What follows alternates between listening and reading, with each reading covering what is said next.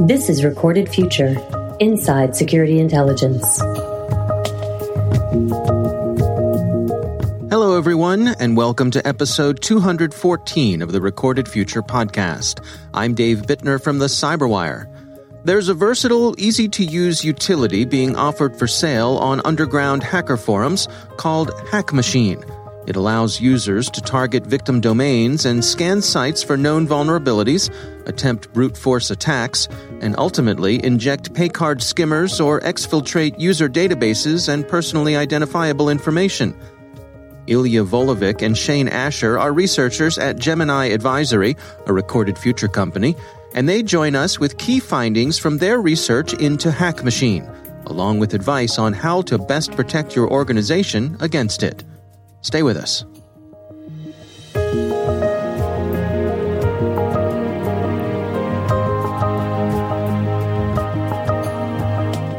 When we analyze what is happening on the dark web, we kind of take a look at the overall landscape of what is going on, what is happening, what are the trends uh, in various um, topics. That's Ilya Volovic.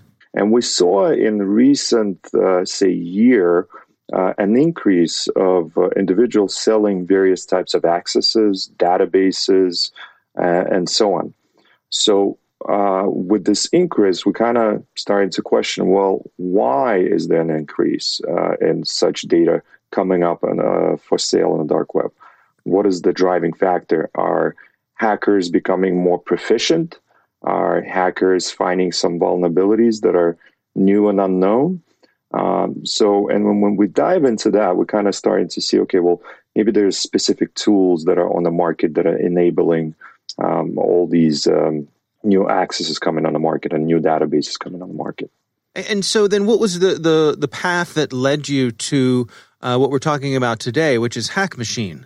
So we looked at um, generally what is being offered, what kind of malware or software, what kind of tools are being offered for sale. And we kind of take a look and try and analyze, well, what is this tool being used for, right? How can this um, uh, this or another tool enable hackers to to do what they do.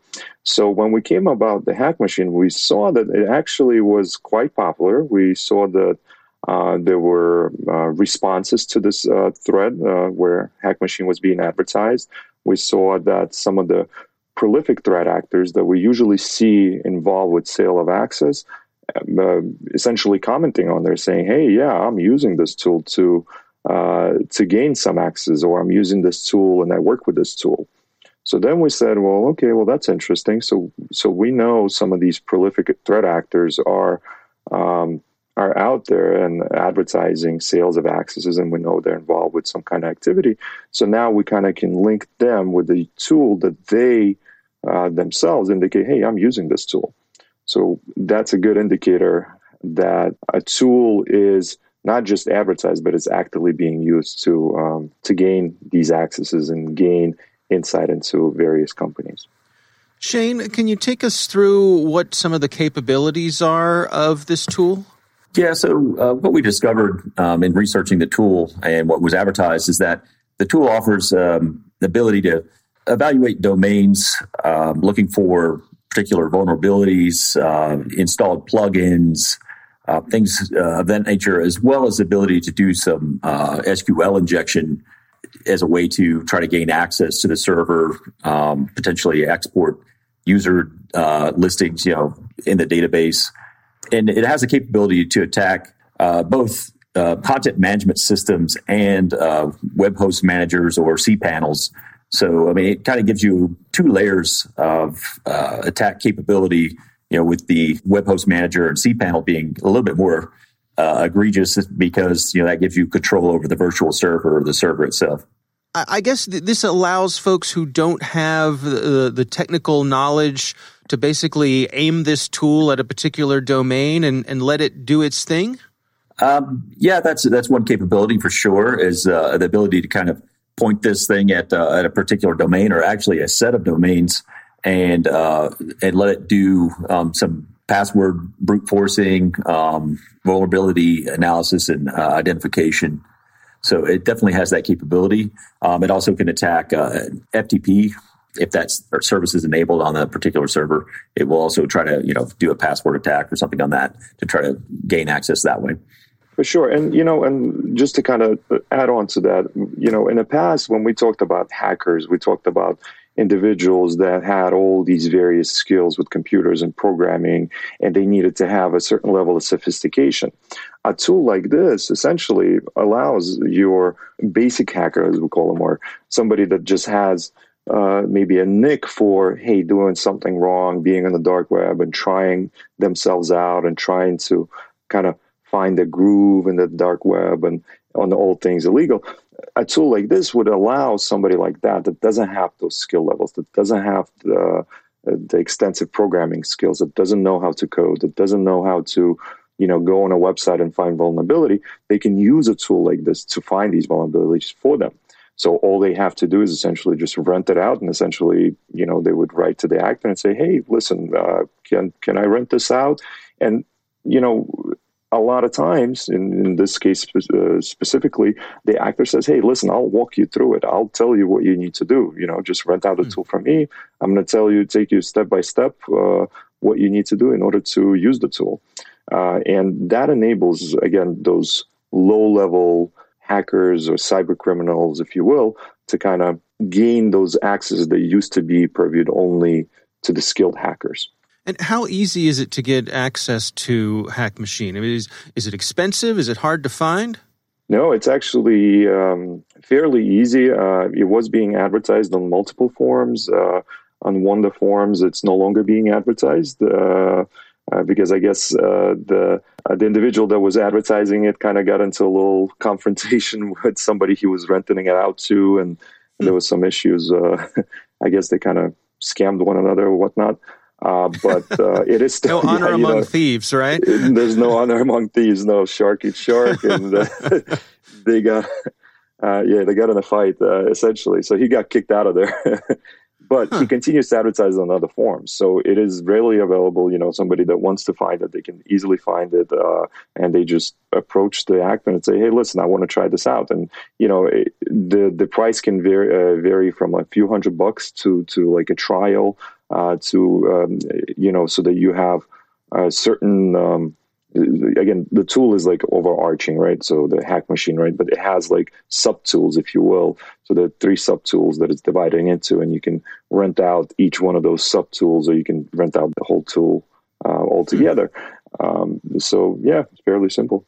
And so, Shane, who seems to be most interested in this? So, what sort of things are they using this tool to then go ahead and and do? What sort of things are they are they using it to put things on other people's servers? You know, are they uh, using it as a, a, stepping stone to get in and do ransomware? What's the spectrum of things that you all are seeing?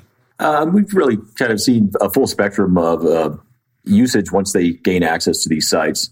Um, so, you know, lower level thing that they can do, of course, is inject some scripts or drop some files uh, on the server that allow them to use this as a tool repository for like payment card skimmers, drop a script that receives the data from a payment card skimming operation that they're running somewhere else. Um, so that's kind of a, an intro level. Of course, you can escalate that up to the next level and host uh, ransomware binaries. Um, you know that can be downloaded whenever they infect a particular host somewhere else. You know, I mean, it's really the full gamut of capabilities because once you gain, especially the uh, through the cPanel or the WHM, once you gain that level of access and you have a server that uh, essentially you own, but you don't have to pay for. Um, you, you of course have free rein to do a lot of things with that. In the content management system space, um, you know, WordPress uh, being kind of one of the more popular ones there. You know, they specifically look for the installation of uh, WooCommerce, which is the e-commerce platform add-on to WordPress. And if they find that, of course, they you know install the payment card skimmers, trying to get access to any user account databases that might have stored payment card information in there, so they can export that information and offer that for sale on the internet as well. So it really is a, a, a full capability stack once they infect one of these machines or gain access to one of these uh, servers through this platform. You know, and obviously ransomware is is is a big topic nowadays, and everything can kind of be linked to ransomware. And essentially, anytime you're talking about gaining access, a skilled hacker or um, I should say, like there, we have these uh, ransomware teams, right? So it's a team of people. There's uh, multiple specialized individuals that can be working on one team. Um, so somebody that has gained access, for example, one person on the team sees access uh, somewhere available, they can pass it on to, to another member of the team. They can further exploit that access to kind of elevate the privileges inside the system, which could also lead to a ransomware attack. So anytime we talk about gaining access, um, there's al- always that possibility uh, that uh, somebody skilled enough is going to be able to get in there, elevate the, the privileges and access, and, and then uh, that can lead to a ransomware infection. And to what degree are the hack machine operators noisy or stealthy? If, if someone's targeting my domain with this, is it likely that I'm going to notice it?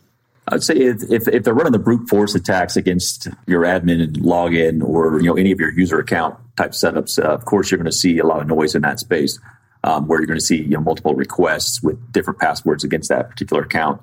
Um, you know, hoping not to bump into any kind of um, multiple failed login type situation where you know your system locks that account out. Um, so you know it's kind of a protection that you would have in place for that.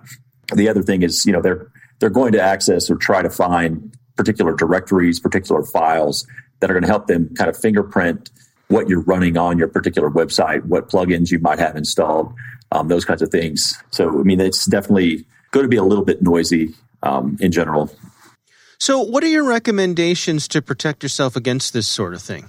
Um, you know, primary things, uh, of course, you know, use multi-factor uh, authentication. I mean, that's going to help keep people out of your um, website through your, you know, host control panel or through your content management system panel because you know that secondary authentication with your cell phone or something with a token uh, is going to keep them out.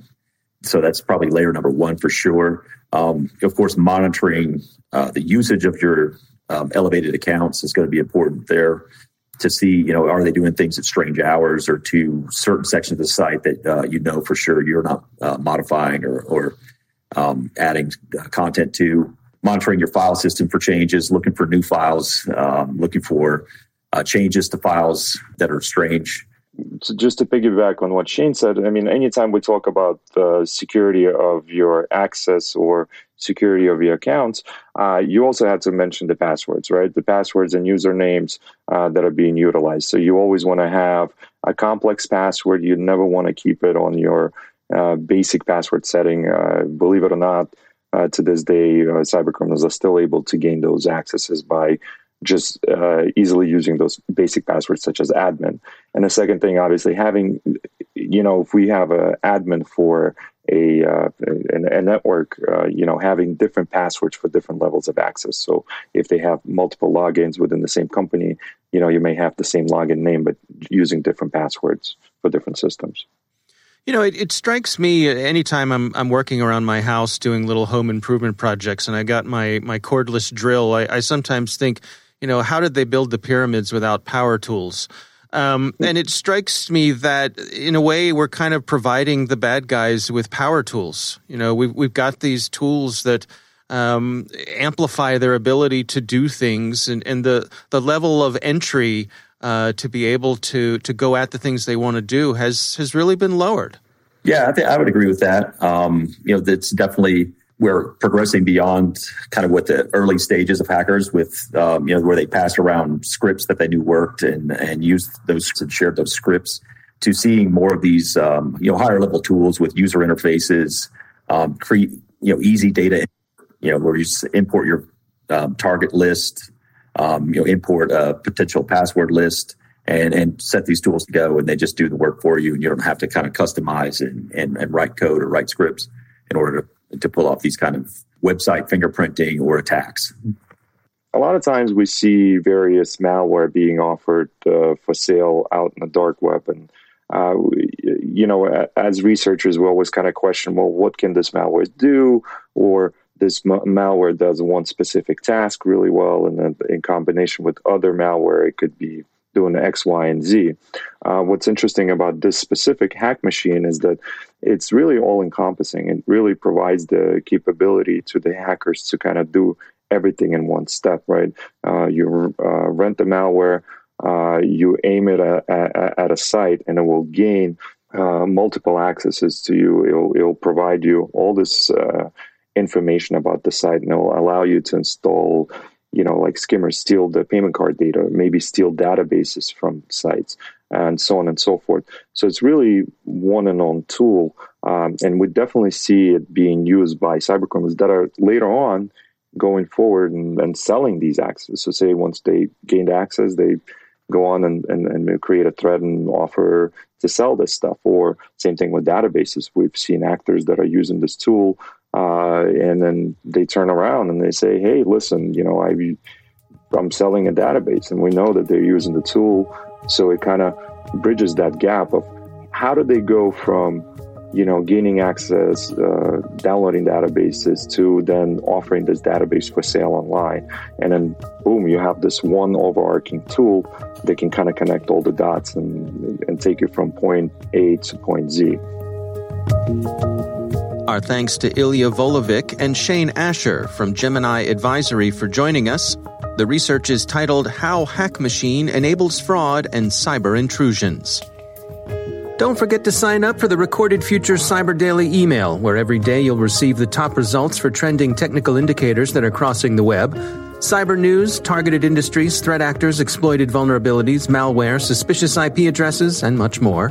You can find that at recordedfuture.com/intel. We hope you've enjoyed the show and that you'll subscribe and help spread the word among your colleagues and online. The Recorded Future podcast production team includes coordinating producer Caitlin Mattingly. The show is produced by The Cyberwire with executive editor Peter Kilpe, and I'm Dave Bittner. Thanks for listening.